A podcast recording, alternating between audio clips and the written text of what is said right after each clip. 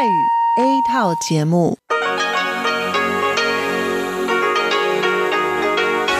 ที่นี่สถานีวิทยุเรดิโอไต้หวันอินเตอร์เนชันแนล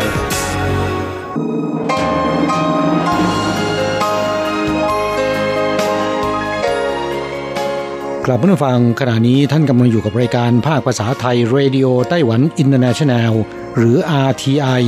ออกกระจายเสียงจากกรุงไทเปไต้หวันสาธารณรัฐจีน เป็นประจำทุกวันนะครับ นอกจากรับฟังทางเครื่องรับวิทยุได้แล้ว ยังสามารถรับฟังรายการผ่านระบบออนไลน์ได้ที่ thai.rti.org.tw หรือที่ RTI Fanpage นะครับ ขอเชิญติดตามรับฟังรายการของเราได้ ตั้งแต่บัดนี้เป็นต้นไป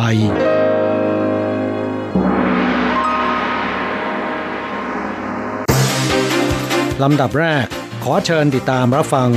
ข่าวประจำวัน สวัสดีครับ คุณผู้ฟังที่เคารพ วันนี้วันอาทิตย์ที่ 23 ธันวาคม พุทธศักราช 2561 ขอเชิญพบกับการรายงาน สรุปข่าวเด่นในรอบสัปดาห์ที่ผ่านมา โดยผมแสงชัย กิตติภูมิวง เริ่มกันด้วยข่าวแรก ผู้ประกอบการไต้หวันเดินทางไปดูงานที่มาเลเซีย ขยายตลาดอาหารหาล้าน คณะผู้ประกอบการธุรกิจของไต้หวันเดินทางไปมาเลเซียวันที่ 18 ถึง 21 ธันวาคม เพื่อศึกษาดูงานและขยายช่องทางติดต่อด้านเศรษฐกิจการค้า คณะกรรมการการเกษตรของไต้หวันเปิดเผย ในช่วงไม่นานมานี้อาหารหาล้านกำลังร้อนแรง คาดว่าถึงปี 2050 ประชากรมุสลิมจะเพิ่มเป็น 30%ของประชากรโลก ศักยภาพการเติบโตมีอย่างต่อเนื่อง ประชากรมุสลิมมากกว่าครึ่งหนึ่ง อาศัยอยู่ในเอเชียแปซิฟิก อาทิเช่น มาเลเซียและอินโดนีเซีย ซึ่งเป็นประเทศเป้าหมายสำคัญของนโยบายมุ่งใต้ใหม่ของไต้หวัน ต่อไปนะครับเป็นข่าวเรื่องรถไฟฟ้าไทเปจะเปิดบริการโต้รุ่งรับงานเขาดาว บริษัทรถไฟฟ้าไทเปแถลงในวันที่ 20 ที่ผ่านมาว่า เพื่อรองรับผู้โดยสารเดินทางไปร่วมงานเขาดาว ต้อนรับปีใหม่ที่ลานหน้าที่ทำการเทศบาลกรุงไทเป ในตอนกลางคืนวันที่ 31 ธันวาคม รถไฟฟ้าไทเปจะเปิดบริการติดต่อกัน 42 ชั่วโมง คือระหว่าง 6 นาฬิกาของวันที่ 31 ธันวาคม ถึง 24 นาฬิกาของวันที่ 1 มกราคม ต่อไปนะครับ พิพิธภัณฑ์พระราชวังแห่งชาติ หรือว่ากู้กงเปิดนิทรรศการใหญ่ประจำปี โครงการบันทึกการเดินทางสู่เอเชีย ตำนานการแลกเปลี่ยนระหว่างตะวันตกกับตะวันออกในศตวรรษที่ 17 เริ่มตั้งแต่วันที่ 20 ธันวาคม จะแสดงเรื่องราวตามบันทึกการเดินทางจากตะวันตกของคณะทูตจากฮอลแลนด์ ที่เข้าเฝ้าจักรพรรดิสมัยราชวงศ์ชิง มีการนำของสะสมในพิพิธภัณฑ์กู้กง และพิพิธภัณฑ์แห่งชาติเนเธอร์แลนด์ พิพิธภัณฑ์ศิลปะอุเมะโมริ พิพิธภัณฑ์เซรามิกตะวันออกแห่งโอซาก้า สำนักวัฒนธรรมนครไถหนาน หอสมุดมหาวิทยาลัยแห่งชาติไต้หวัน และสถาบันประวัติศาสตร์ ศิลปะมหาวิทยาลัยแห่งชาติไต้หวัน มาร่วมจัดแสดงให้เห็นถึงการแลกเปลี่ยนระหว่างตะวันตกกับตะวันออกในหน้าประวัติศาสตร์ข้อต่อไปครับเป็นเรื่องของการพกพาผลิตภัณฑ์เนื้อสัตว์เข้าไต้หวันนะครับ ช่วงนี้ยังคงมีข่าวอย่างต่อเนื่อง การปรับหนัก ทางการไต้หวันพยายามสกัดกั้นการแพร่ระบาดโรคอหิวาแอฟริกาในสุกรหรือว่า ASF อย่างเต็มที่ มีการเพิ่มค่าปรับผู้ที่นำผลิตภัณฑ์เนื้อสัตว์เข้าประเทศ 200,000 ถึง 1 ล้านเหรียญไต้หวัน ขณะเดียวกันมีการตรวจสัมภาระผู้โดยสารที่เดินทางเข้าประเทศอย่างเข้มงวด จนกระทั่งพบว่ามีผู้โดยสารแอบทิ้งผลิตภัณฑ์เนื้อสัตว์จำนวนมากไว้ในห้องน้ำสนามบินด้วย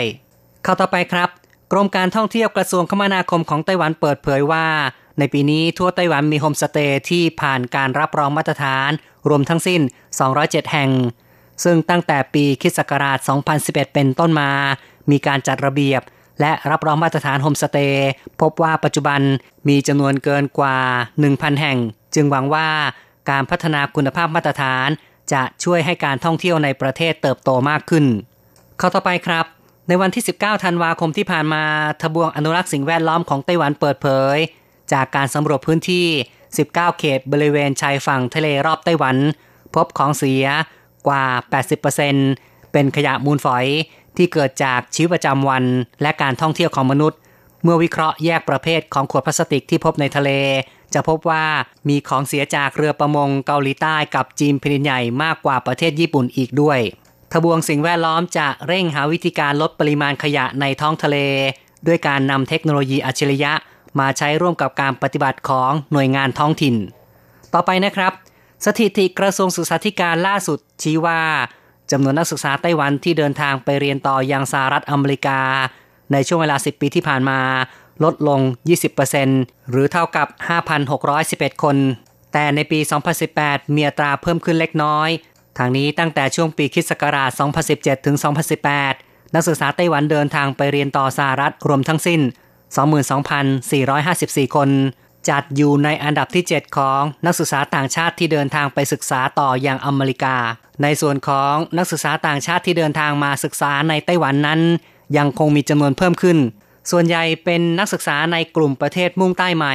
และจีนพินใหญ่ แต่ว่า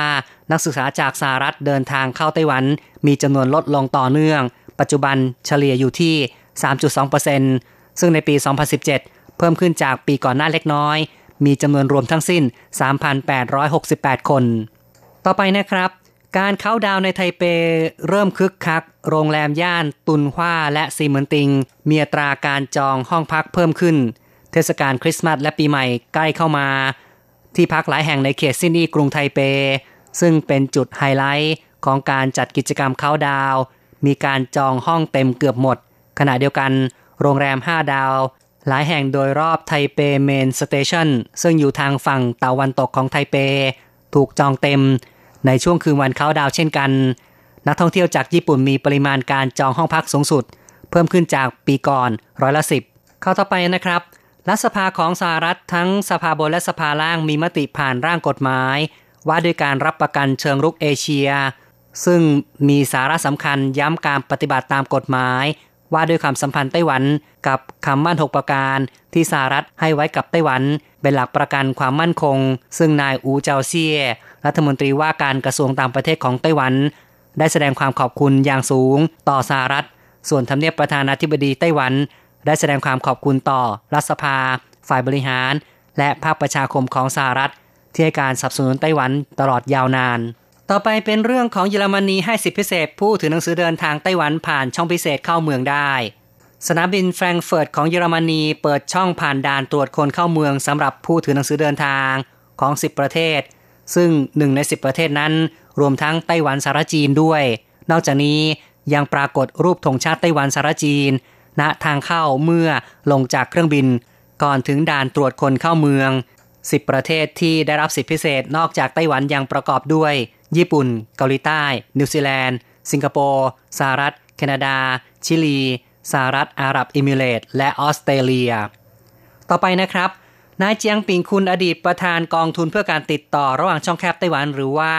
SEF ถึงแก่อสัญกรรมเมื่อไม่นานมานี้นายเฉินหยินหลิน อดีตนายกสมาคมความสัมพันธ์ระหว่างช่องแคบไต้หวันหรือว่า ARATS ของจีน ซึ่งมีสัมพันธ์ที่ดีกับนายเจียง มีกำหนดการร่วมคารวะศพนายเจียงที่ไทเป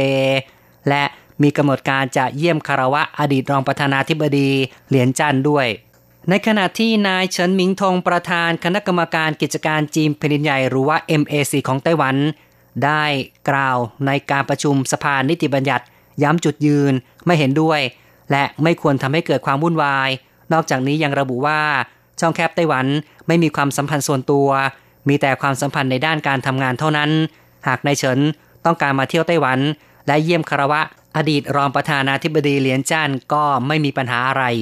ต่อไปเป็นเรื่องของเศรษฐกิจนะครับ สถาบันวิจัยเศรษฐกิจจงหวาปรับลดคาดการ GDP ปีหน้าเหลือ 2.18%สถาบันวิจัยเศรษฐกิจจงหวาของไต้หวันได้รายงานการประเมินอัตราเจริญเติบโตทางเศรษฐกิจของไต้หวัน ปีนี้จะอยู่ที่ 2.62% และในปีหน้าจะเหลือ 2.18%ส่วนตัวเลขรายไตรมาสของปีหน้าคือ 1.9% 1.84% 2.4%และ 2.52%ซึ่งปรับตัวสูงขึ้นตามลำดับ ทางสถาบันชี้ว่ายังมีตัวแปรไม่แน่นอนมากมาย อาทิเช่น สงครามการค้าระหว่างจีนแผ่นใหญ่กับสหรัฐ ประธานาธิบดีทรัมป์จะเพิ่มภาษีศุลกากรเป็น 25%หรือไม่ หรือรวมเอาภาคอุตสาหกรรมมูลค่า 2 แสนล้านเข้าไปด้วยหรือไม่อาจจะกระทบต่อคลัสเตอร์ ภาคการผลิตของไต้หวันข่าวต่อไปครับยังคงเกี่ยวข้องกับรายงานของสถาบันวิจัยเศรษฐกิจจงหวา ซึ่งมีการสำรวจความคิดเห็นบรรดาผู้ประกอบการในจีนแผ่นใหญ่ พบว่ามี 10%วิตกเกี่ยวกับสงครามการค้า ระหว่างจีนกับสหรัฐ และมีนโยบายต้องการย้ายฐานผลิตออกจากจีน ส่วนใหญ่เกินกว่า 50%เลือกที่จะย้ายไปยังอาเซียนมากกว่ากลับมายังไต้หวัน ข่าวเด่นประจำสัปดาห์ข่าวต่อไปเป็นเรื่องของการเปิดโปงชุดบุรุษไปรษณีย์ของไต้หวันมีสารอันตรายต่อสุขภาพ สสของพรรครัฐบาลแชร์ว่าตรวจพบสาร perfluorinated compound หรือว่า PFC ในปริมาณ 9.2 เท่า ในชุดยูนิฟอร์ม บุรุษไปรษณีย์ในไต้หวัน ซึ่งมาตรฐานยุโรปกำหนดไว้เพียงไม่เกิน 1 ppm สสของไต้หวันแสดงความไม่พอใจ โดยระบุว่าบุรุษไปรษณีย์ทั่วประเทศต้องสวมชุดนี้ทุกวันเสมือนการถูกทำร้ายแบบเรื้อรัง ทางด้านกรมไปรษณีย์ของไต้หวันได้แถลงว่า ในไต้หวันไม่มีกฎหมายบังคับ เกี่ยวกับเรื่องนี้จึงรู้สึกลำบากใจมาก นายกัวชุนหยางผู้ช่วยผู้จัดการกรมไปรษณีย์ชี้ว่า กฎหมายไม่ได้ระบุมาตรฐานไว้ การตรวจรับของ จึงไม่มีการตรวจสารดังกล่าว เพราะฉะนั้นจะไม่มีการเก็บชุดคืน บุรุษไปรษณีย์ยังคงต้องสวมใส่ต่อไป ซึ่งไม่รู้ว่าจะทำอย่างไรดีข้อต่อไปครับ กระทรวงการคลังของไต้หวันสารจีนประกาศมาตรฐานเงินได้บุคคลธรรมดา ที่ได้รับการลดหย่อนหรือยกเว้นภาษีเงินได้ประจำปี 2561 ผ่านทางเว็บไซต์ของทางการในวันที่ 17 ธันวาคม ซึ่งระบุว่า จากแผนการปฏิรูปจัดเก็บภาษี มีการเพิ่มค่าลดหย่อนภาษีเงินได้บุคคลธรรมดา 4 รายการ ดังนั้นผู้มีหน้าที่เสียภาษีเงินได้บุคคลธรรมดา จะได้รับการลดหย่อนภาษี 5.42 ล้านครัวเรือน โดยครัวเรือนที่มีสมาชิก 4 คน รายได้ต่อปีต่ำกว่า 1.232 ล้านเหรียญไต้หวัน ครัวเรือนประกอบด้วย สามีภรรยา ไม่มีบุตร มีรายได้ต่ำกว่า 816,000 เหรียญไต้หวัน และคนโสดที่มีรายได้ต่อปีต่ำกว่า 48,000 เหรียญไต้หวัน จะได้รับการยกเว้นภาษีเงินได้ข้อต่อไปครับ ผู้นำของไต้หวันชี้ว่าจะเพิ่มการดูแลทหารผ่านศึก ในวันที่ 17 ประธานาธิบดีไช่เหวินผู้นำของไต้หวัน ให้การต้อนรับนายเบรดพีเลสตัดประธานสมาคมทหารผ่านศึกอเมริกัน ซึ่งเข้าเยี่ยมคารวะ ผู้นำไต้หวันกล่าวว่า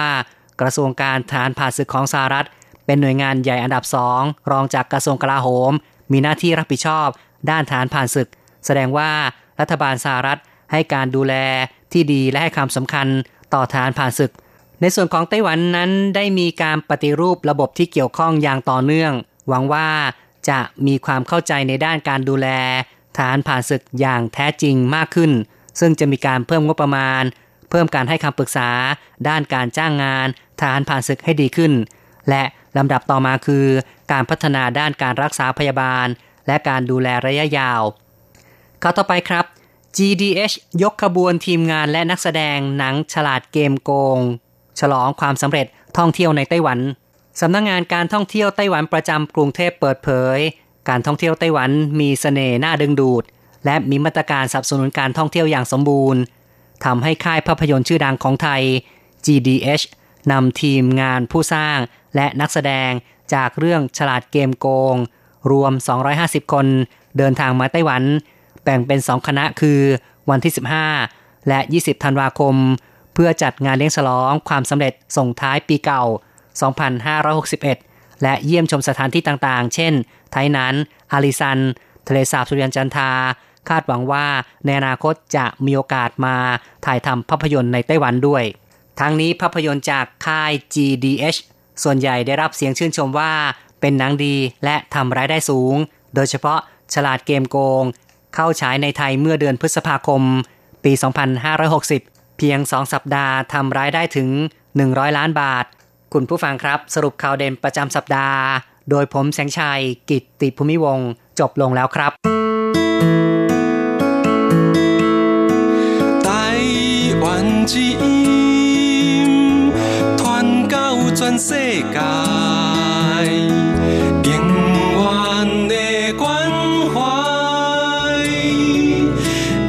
心内的电台。 กำลังฮอตอะไรที่ว่าฮิต เราจะพาคุณไป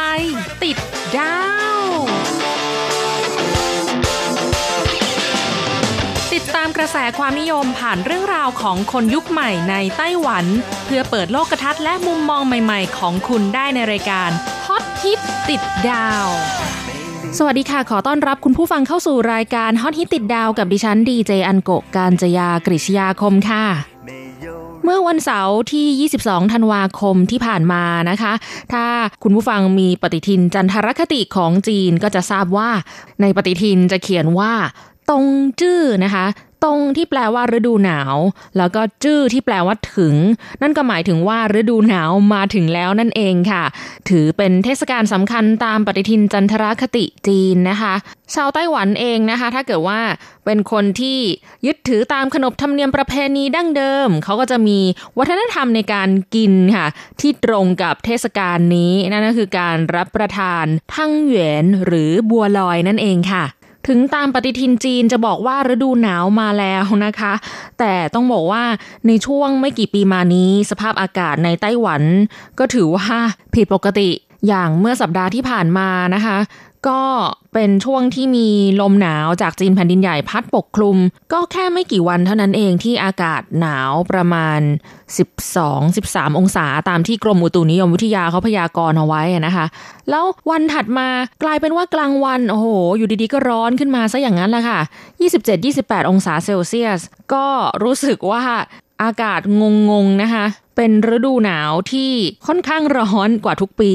อย่างไรก็ตามค่ะ คนไต้หวันเขาก็ยังรับประทานบัวลอยกันนะคะ ถึงแม้ว่าเรากินบัวลอยที่ไต้หวันเนี่ยมันจะต้องกินแบบร้อนๆ อากาศร้อนในวันตรงจื้อ แต่ก็ยังคงรับประทานบัวลอยกันตามขนบธรรมเนียมประเพณีค่ะ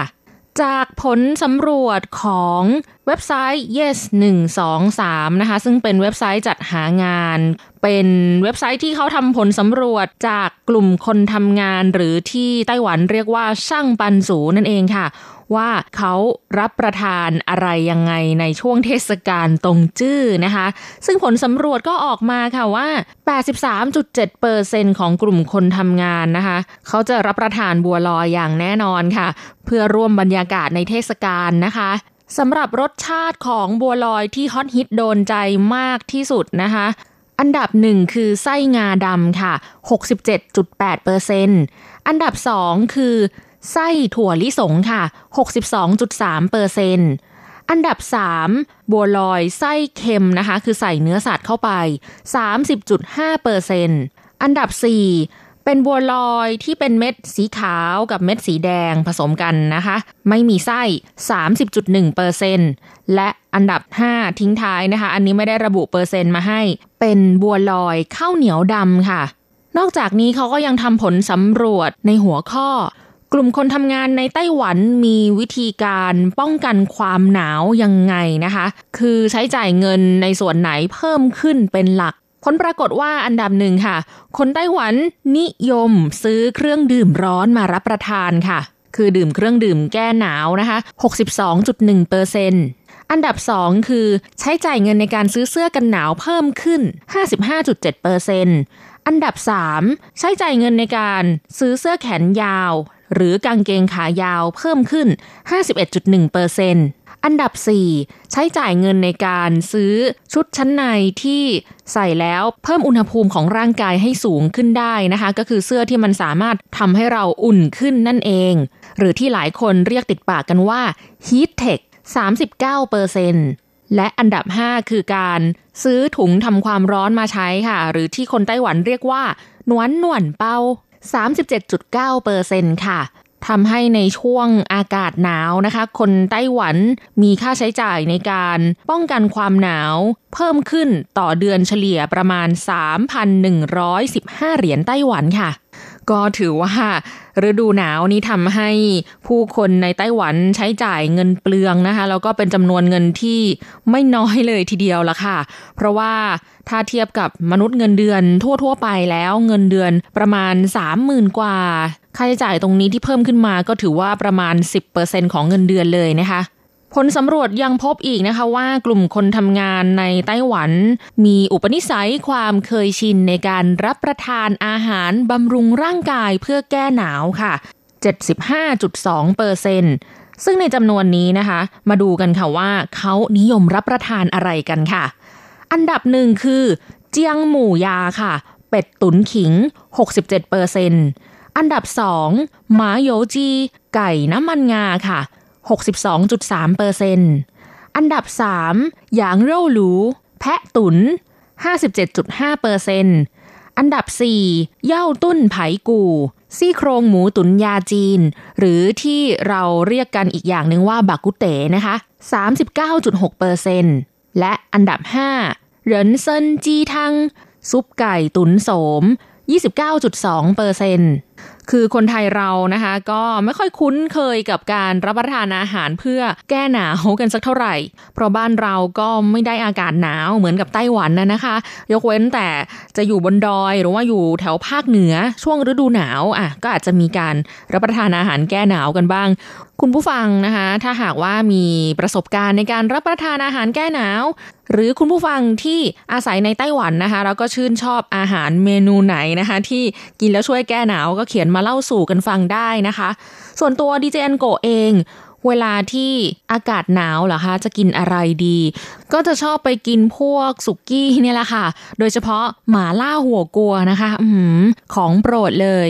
ส่วนเมนูที่ติดอันดับของไต้หวันนะคะ ไม่กินเลยค่ะ เพราะว่าเป็นคนไม่ชอบรับประทานสัตว์ปีก แล้วก็ไม่กินแพะด้วยนะคะ เพราะว่าเนื้อแพะมันจะมีกลิ่นที่เราไม่ชอบอะค่ะ ก็เลยไม่ได้ทานเมนูที่ติดอันดับเลยนะคะ ข่าวต่อมาที่จะพาคุณผู้ฟังไปติดดาวนะคะ ก็ยังคงเกี่ยวกับเรื่องของอุปกรณ์ที่ใช้สำหรับสร้างความอบอุ่นให้แก่ร่างกายในยามที่รู้สึกหนาวนั่นเองค่ะ มีอุปกรณ์อะไรแปลกใหม่ที่คนไต้หวันฮิตกันในช่วงนี้นะคะ เขาบอกว่าขายดี มาฟังกันค่ะว่ามีอะไรบ้าง อย่างแรกค่ะคือเครื่องนวดที่มีลักษณะเหมือนกับหมอนนะคะ แล้วก็สามารถ ปรับเพิ่มความร้อนให้อุ่นขึ้นมาได้ อันนี้เนี่ยเขาบอกว่ามาจากญี่ปุ่นนะคะ แล้วก็ฮิตต่อเนื่องมาที่ไต้หวัน เรียกว่า อั้นหมวเจินค่ะ อั้นหมวที่แปลว่านวดเจินที่แปลว่าหมอนนั่นเองค่ะ ก็คือเป็นอุปกรณ์ที่ใช้สำหรับนวดบริเวณ ส่วนคอ บ่าไหลเอามาวาง แล้วก็สามารถกดปุ่มปรับให้ร้อนขึ้นมาได้นะคะ ซึ่งอุณหภูมิที่สูงขึ้นนะคะ จะอยู่ที่ 40 องศาเซลเซียสค่ะ แล้วก็ไม่เพียงแต่ใช้นวดบริเวณคอนะคะเขาบอกว่ายังเอา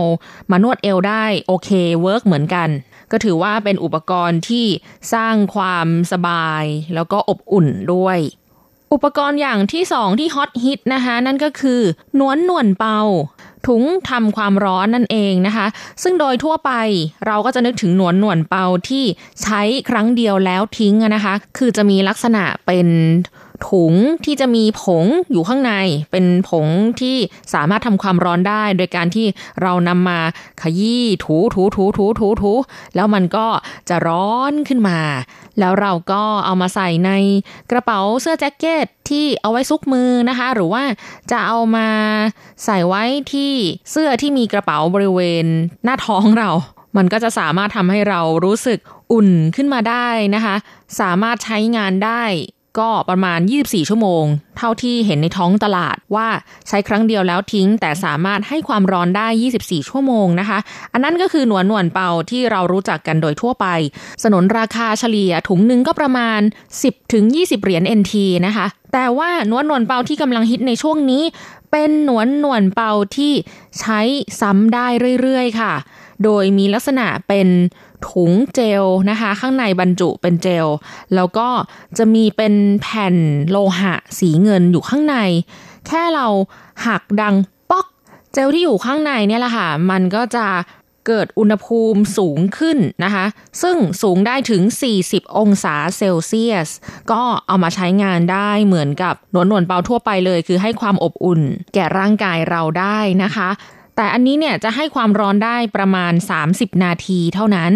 แล้วข้างในมันก็จะกลายเป็นของแข็งนะคะ วิธีการนำกลับมาใช้งานใหม่นะคะ ก็คือทำให้มันกลับคืนสู่สภาพของเหลวเหมือนเดิม โดยนำไปแช่ในน้ำเดือดค่ะ ก็คือเอาไปต้มนั่นเองนะคะ จะใช้งานใหม่ก็วิธีการก็เหมือนเดิมก็คือ หักแผ่นโลหะที่อยู่ข้างใน แล้วมันก็จะร้อนขึ้นมา อันนี้ก็เหมาะกับคนที่รู้สึกว่าใช้งานแบบนี้แล้วประหยัดกว่าการใช้หนวนหนวนเป่าแบบใช้แล้วทิ้งนะคะ อุปกรณ์ต่อมาที่ฮอตฮิตค่ะ เรียกว่าเป็นที่ปิดตาที่ให้ความอบอุ่นขึ้นได้นะคะ แต่ว่าจะต้องเอาไปเข้าในไมโครเวฟก่อน เป็นเวลา 1 นาที 20 วิ แล้วพอเอาออกมา ก็เอามาใส่ในถุงผ้าอีกทีก่อนที่จะเอามาประครบ ตานะคะ ซึ่งเขาบอกว่าตัวที่ปิดตาตัวนี้เนี่ย หลังจากเอาไปอุ่นในไมโครเวฟแล้วนะคะ ก็จะมีกลิ่นหอมของลาเวนเดอร์อ่อนๆด้วย ใช้แบบนี้ก็น่าจะสบายดีนะคะ คือทำให้บริเวณดวงตาเรารู้สึกสบาย แล้วก็ยังได้กลิ่นหอมอ่อนๆของลาเวนเดอร์ทำให้ผ่อนคลายได้และอุปกรณ์อย่างสุดท้ายนะคะ ที่ได้รับความนิยมในช่วงนี้ อันนี้เนี่ยน่าจะเหมาะกับคุณสาว มากกว่าคุณผู้ชาย เพราะว่ามันเป็นถุงน่องนะคะนำเข้าจากญี่ปุ่นค่ะ แต่ว่าถุงน่องตัวนี้เนี่ยมันจะเป็นขนหนาๆนนะคะ เหมือนกับขนตุ๊กตาหมีประมาณนี้ค่ะ คือใส่เฉพาะบริเวณน่องนะคะ ก็จะช่วยให้อบอุ่นขึ้นบริเวณขาค่ะ แล้วนี่ก็คืออุปกรณ์ฮอตฮิตในช่วงนี้นะคะ เป็นสินค้าใหม่ ๆ ที่คนไต้หวัน นิยมซื้อมาเพื่อใช้ป้องกันความหนาวนั่นเองค่ะ พอมาดูอุณหภูมิในสัปดาห์หน้านะคะ ไต้หวันภาคเหนือก็อากาศค่อนข้างเย็นไปจนถึงหนาว คิดว่าคงจะได้ใช้อุปกรณ์พวกนี้ได้ แต่ว่าสภาพอากาศในภาคกลางและภาคใต้นะคะ ก็ยังมีกลางวันร้อนๆอยู่บ้าง ยังมีแบบ 27-28 องศาเซลเซียสอย่างเงี้ยนะคะ แต่ว่ากลางวันกับกลางคืนเนี่ยอุณหภูมิต่างกันเป็น 10 องศาเซลเซียสเลย เพราะฉะนั้นคุณผู้ฟังที่อาศัยอยู่ในไต้หวันนะคะ หรือจะเดินทางมาเที่ยวไต้หวันในช่วงนี้ ก็ระมัดระวังสุขภาพให้ดีด้วยนะคะ อากาศที่เปลี่ยนแปลงไปฉับพลันขนาดนี้ถ้าออกจากบ้านก็คงจะต้องเตรียมไว้ทั้งเสื้อผ้าที่ใส่กับหน้าร้อน แล้วก็เตรียมเสื้อกันหนาวที่เอาไว้ใส่กับหน้าหนาวจริง ๆ ด้วยละค่ะ สัปดาห์นี้นะคะ เมื่อต้นรายการพูดถึงบัวลอย เพราะฉะนั้นขอปิดท้ายรายการด้วยเพลงที่ชื่อเดียวกันนะคะ แต่ว่าไม่ใช่ของหวานค่ะ ชื่อเพลงบัวลอยของคาราบาวนะคะ ขอให้คุณผู้ฟังมีความสุขสนุกสนานและสดใส สวัสดีค่ะ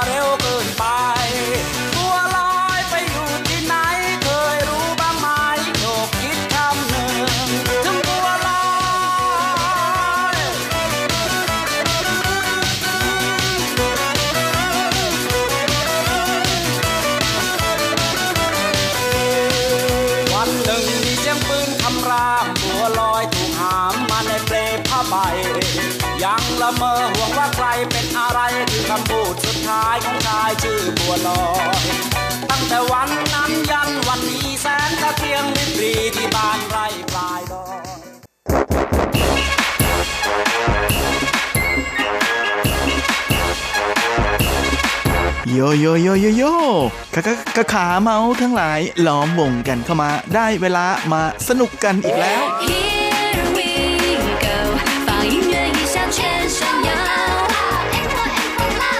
กับเพลงเพราะๆและข่าวที่เขาคุยกันลั่นสนันเมือง โดยทีรักยางและบันเทิง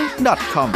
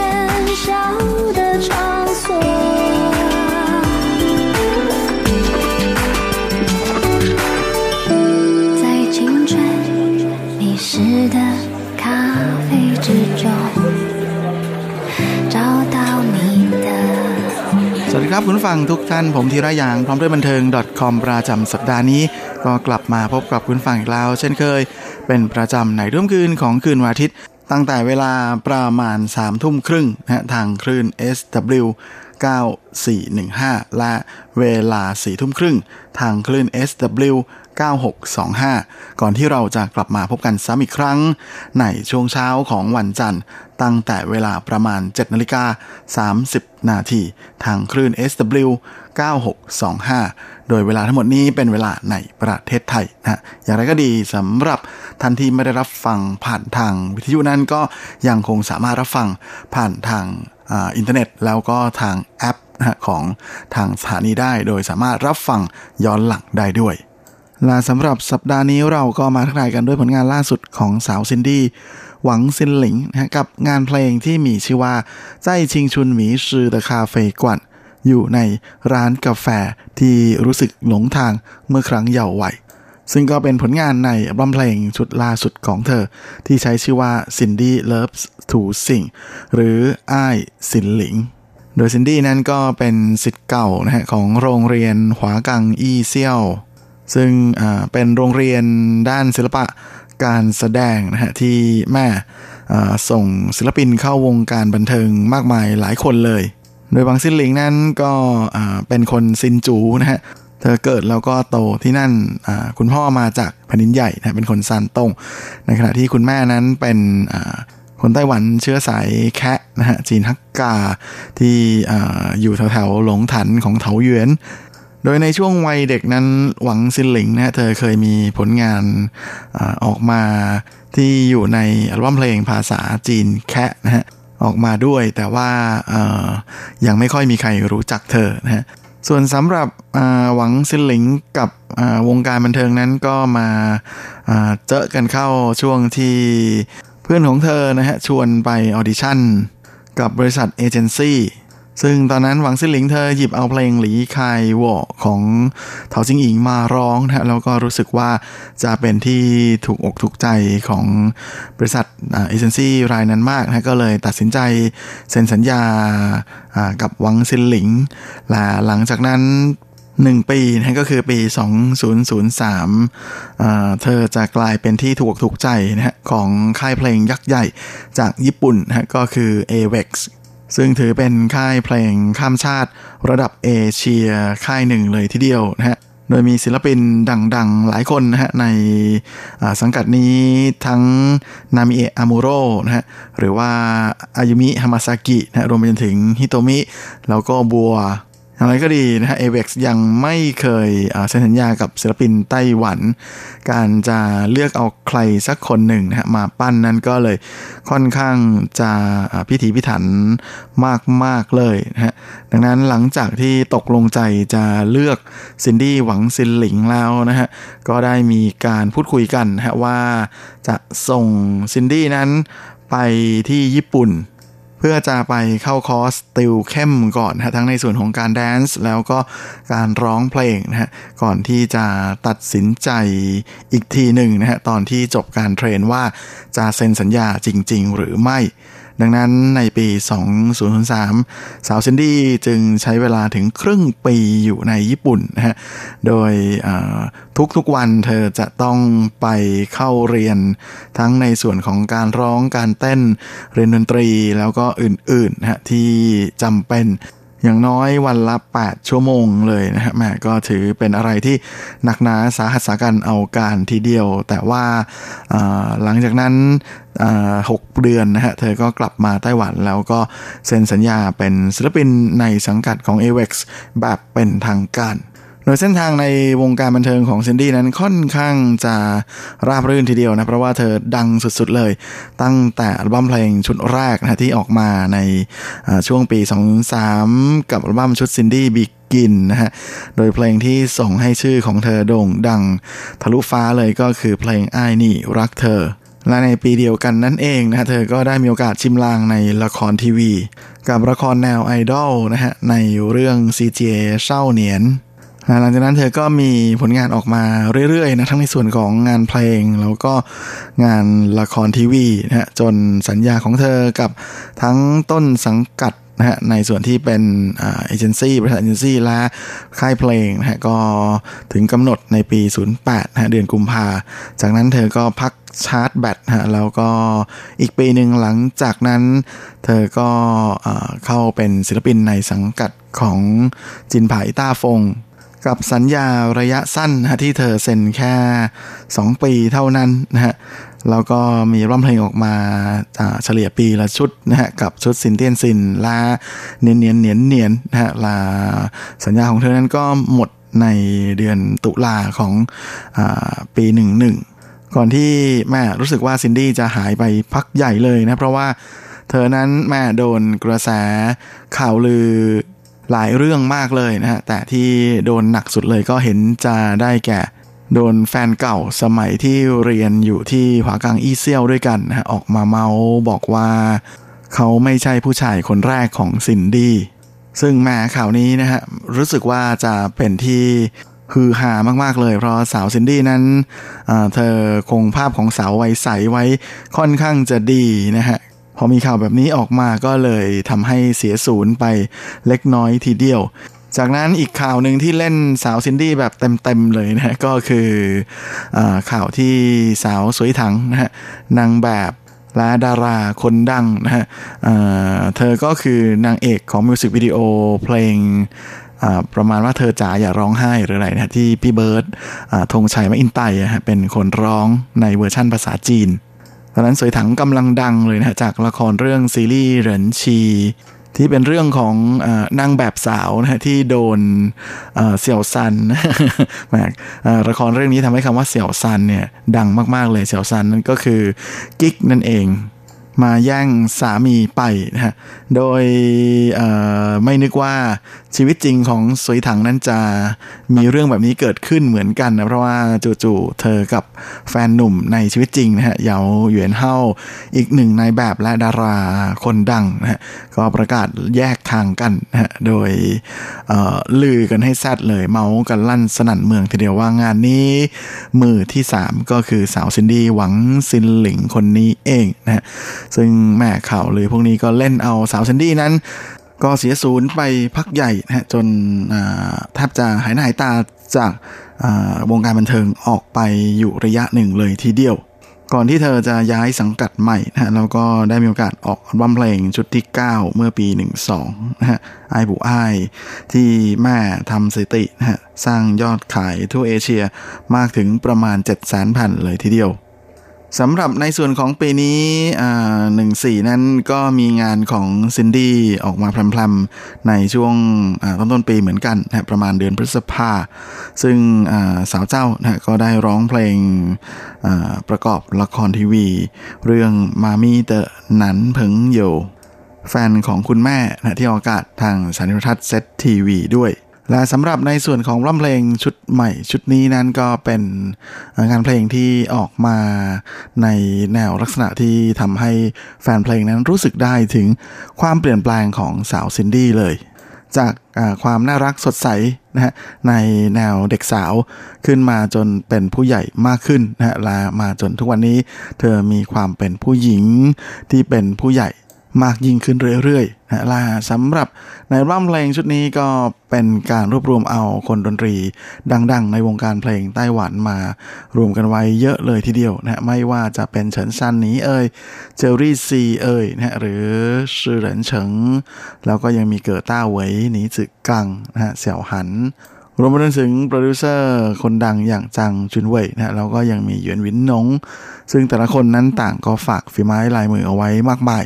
ในวงการเพลงปัจจุบันนะฮะทำให้แต่ละเพลงของอัลบั้มชุดนี้ก็เหมือนกับเป็นเซอร์ไพรส์ที่สาวซินดี้เธอหยิบเอามาฝากแฟนๆ ของเธออย่างครบครันเลยทีเดียว ในส่วนของแนวดนตรีของอัลบั้มชุดนี้ก็ค่อนข้างจะเป็นอะไรที่หลากหลายมากๆนะฮะทั้งในส่วนของแนวเพลงแบบเทคโนไปจนถึง R&B นะฮะแล้วก็เรกเก้แถมยังมี folk นะฮะรวมไปจนถึง folk rockนอกจากนี้ในอัลบั้มเพลงชุดนี้สาวเจ้ายังมีโอกาสได้ร้องเพลง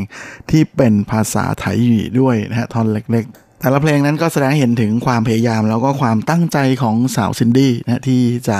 เอาชนะตัวเองที่จะพัฒนาตัวเองให้ได้มาเก่งขึ้นนะในแวดวงดนตรี รวมไปถึงแสดงให้เราเห็นถึงอีกหน้าหนึ่งที่เราไม่เคยเห็นมาก่อนนะนั่นก็คือ ความชอบร้องเพลงของเธอนะที่มาถือเป็นเสน่ห์อันน่าหลงไหลที่ทำให้ใครต่อใครหลงรักเธอไปไม่น้อยเลย ในส่วนของเพลงเอกของอัลบั้มชุดนี้ที่เป็นเพลงโปรโมทนั้น ก็คือใจชิงชุนหมีชื่อตะคาเฟกวันนงานเพลงที่คุณฟังเพิ่งจะฟังกันไปเมื่อช่วงต้นรายการซึ่งก็ถือเป็นแนวเพลงที่แฟนๆของซินดี้อาจจะไม่คุ้นเคยนะเพราะว่าเธอไม่เคยร้องเพลงในแนวนี้มาก่อน โดยเป็นความร่วมมือระหว่างสองสาวงาม แห่งวงการดนตรีนะเบื้องหน้าและเบื้องหลังก็คือซินดี้กับเฉินซันหนีโดย MV ของเพลงนี้ไม่เพียงแต่จะสร้างสตินะฮะแค่เพียงแป๊บเดียว ก็มียอดคลิกวิวทะลุ 1.8 ล้านคลิกนะฮะ ก็ถือเป็นอะไรที่น่าสนใจไม่น้อยเลยทีเดียว เพราะเป็นตัวเลขที่สูงมาก ๆ กับสภาพของตลาดเพลงในปัจจุบันนะฮะ แล้วก็นอกจากนี้ทั้งในส่วนของเว็บบอร์ดนะฮะ แล้วก็ PPT รวมไปถึงหลายแห่งต่อหลายแห่งนะต่างก็ได้มีการแลกเปลี่ยนพูดคุยนะฮะระหว่างแฟน ๆ ของซินดี้อย่างคึกคักไม่น้อยเลยทีเดียวนะฮะเห็นได้ชัดว่า ความร่วมมือระหว่างสองสาวนั้นก็เป็นอะไรที่แม่สร้าง Impact ให้กับวงการเพลงไม่น้อยเลยทีเดียวล่ะช่วนี้เราก็มาพักฟังเพลงกันสักครู่นะครับผมขอเลยมาเอาผลงานของหนุ่มเซียวเซียวจิงเถิงมาฝากกันนะเดี๋ยวจะมีข่าวคราวของเขามาเมากันด้วยนะกับงานเพลงที่มีชื่อว่าผีหนัง ที่ไม่ได้เป็นผีแต่เป็นถุงแต่ว่าถุงหนัง 全身发烫，或许的确有什么不一样。身体受到改装，天亮后忘记了的模样。哦，专属的人们就随风飘荡，别再吵闹那一口的分量。哦，handsome，你耐心抵抗力不强。日光飞奔，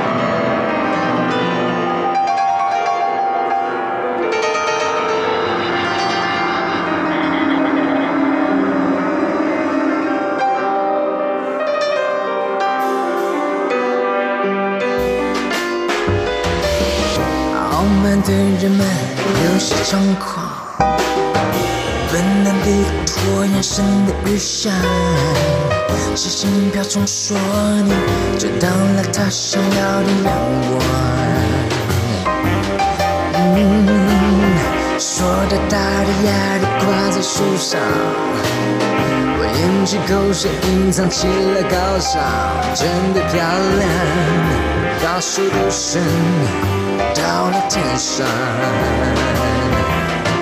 端详自己总是充满挑剔。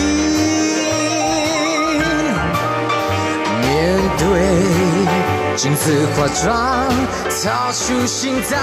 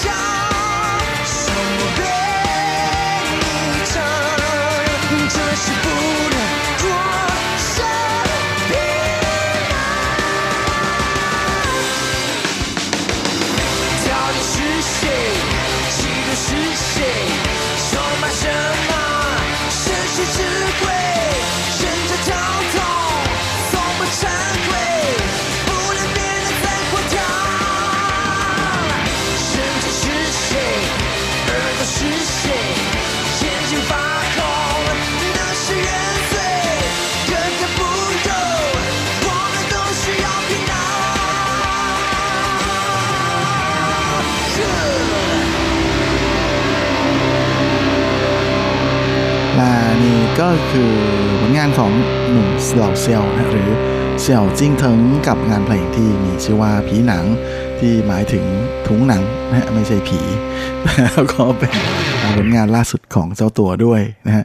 จากฝีมือการแต่งทั้งเนื้อร้องและทำนองโดยชีชื่อชงและช่วงนี้เราก็มาเข้าสู่ครึ่งท้ายของรายการกันกับคร่าวๆความเคลื่อนไหวที่น่าสนใจในเรื่องบันเทิงในช่วงของซุปซิป .com Baby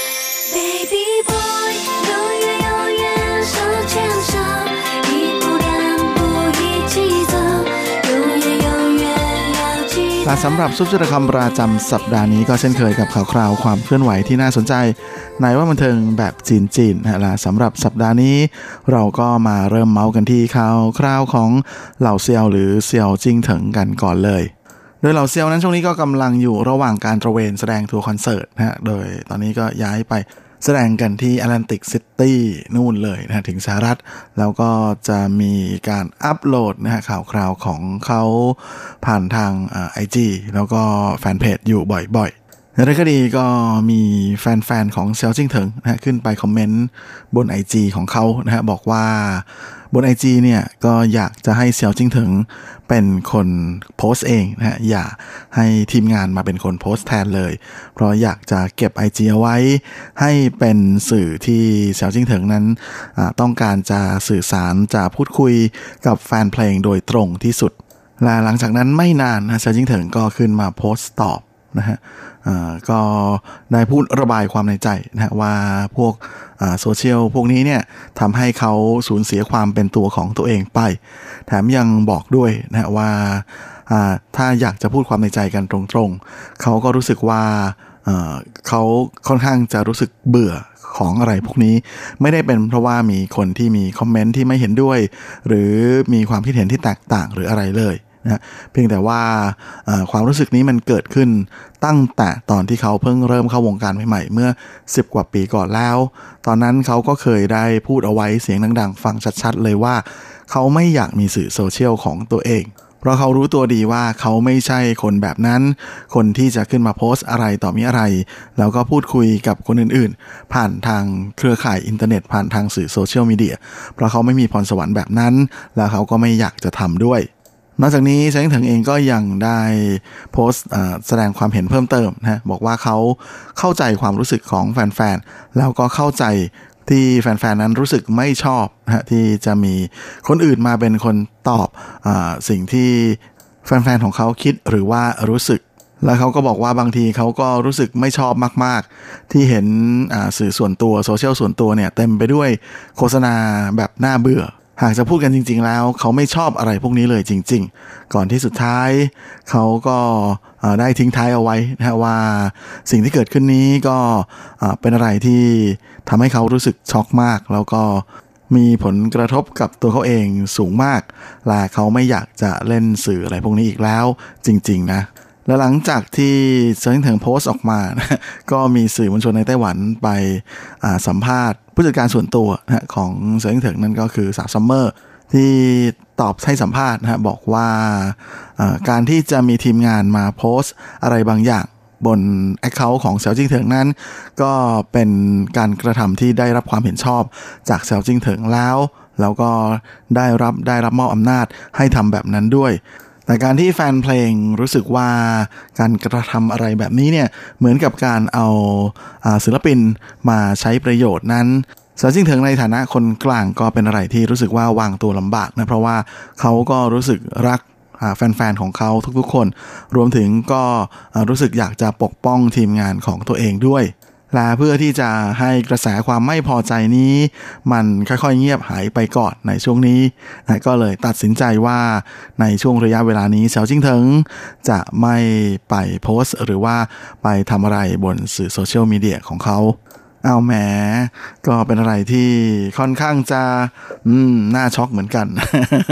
กับการที่ระดับเซียวจิ้งเถิงนะฮะจะต้องมาเจออะไรแบบนี้ แต่ก็ต้องเข้าใจนะเพราะว่าไอ้เขาพวกนี้จริง ๆ พวกดาราศิลปินนั้น ก็จะต้องใช้เป็นอ่าเวทีในการ หาเงินอยู่แล้วนะฮะมันเป็นเรื่องปกติขนาดเราๆท่านๆ ยังอยากใช้เลยนะฮะแหมจะไม่ให้พวกเหล่าดารา พวกนี้เขาใช้ในการหาเงินได้ยังไง จะว่าไปแล้วก็ค่อนข้างจะเป็นอะไรที่ทำตัวลำบากเหมือนกันนะฮะ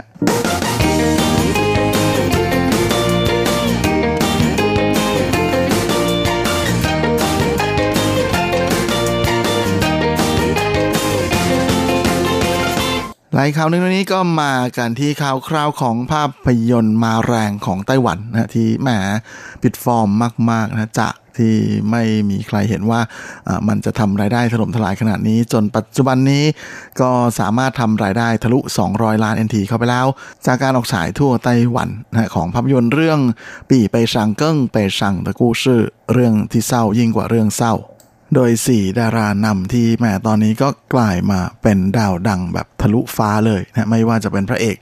หลิวอีเหากับนางเอกเฉินอี้หันนะรวมไปจนถึงอีกหนึ่งหนุ่มและหนึ่งสาวอย่างจางซูเหาและเฉินถิงหนีและเมื่อเทียบรายได้จากการออกฉายกับจำนวนบัตร นะก็ทำให้เห็นได้ชัดทีเดียวว่า ตอนนี้มีคนได้เข้าไปดูภาพยนตร์เรื่องนี้ ในไต้หวันเนี่ยมากกว่า 850,000 คนแล้วนะฮะโอ้โห ก็เป็นตัวเลขที่น่าตกใจมากๆสำหรับตลาดที่ไม่ใหญ่มากแบบไต้หวันนะฮะในส่วนของภาพยนตร์ แล้วก็นอกจากนี้ตอนที่ภาพยนตร์เรื่องนี้ทำรายได้ทะลุ 100 ล้านนั้นหรือวีเฮาพระเอกของเรื่องนะฮะก็ให้สัญญากับแฟนๆเอาไว้ ว่าเขาจะมอบส่งความสุขด้วยการมอบอ้อมกอด 500 กอดให้กับแฟนเพลง เอ้ย ไม่ใช่แฟนภาพยนตร์นะฮะตอนนี้ทะลุ 200 ล้านแล้วนะฮะทางฝ้าของอบริษัทหนังเนี่ยก็ได้ออกมาให้สัญญาด้วย แล้วก็พร้อมปล่อย เดโมของ MV นะฮะเพลงประกอบภาพยนตร์เพลงหลักของอเรื่องนี้นะก็คืออยู่อีจงเปชัง มีความโศกเศร้าแบบหนึ่ง ที่ผมเพิ่งจะหยิบมาฝากคุณฟังไปเมื่ออาอาทิตย์ที่แล้วนี่เองนะฮะแหมเห็นไหมครับว่าบันเทิง .com ของเรานั้นนำหน้าล้ำหน้าเสมอนะ และในส่วนของ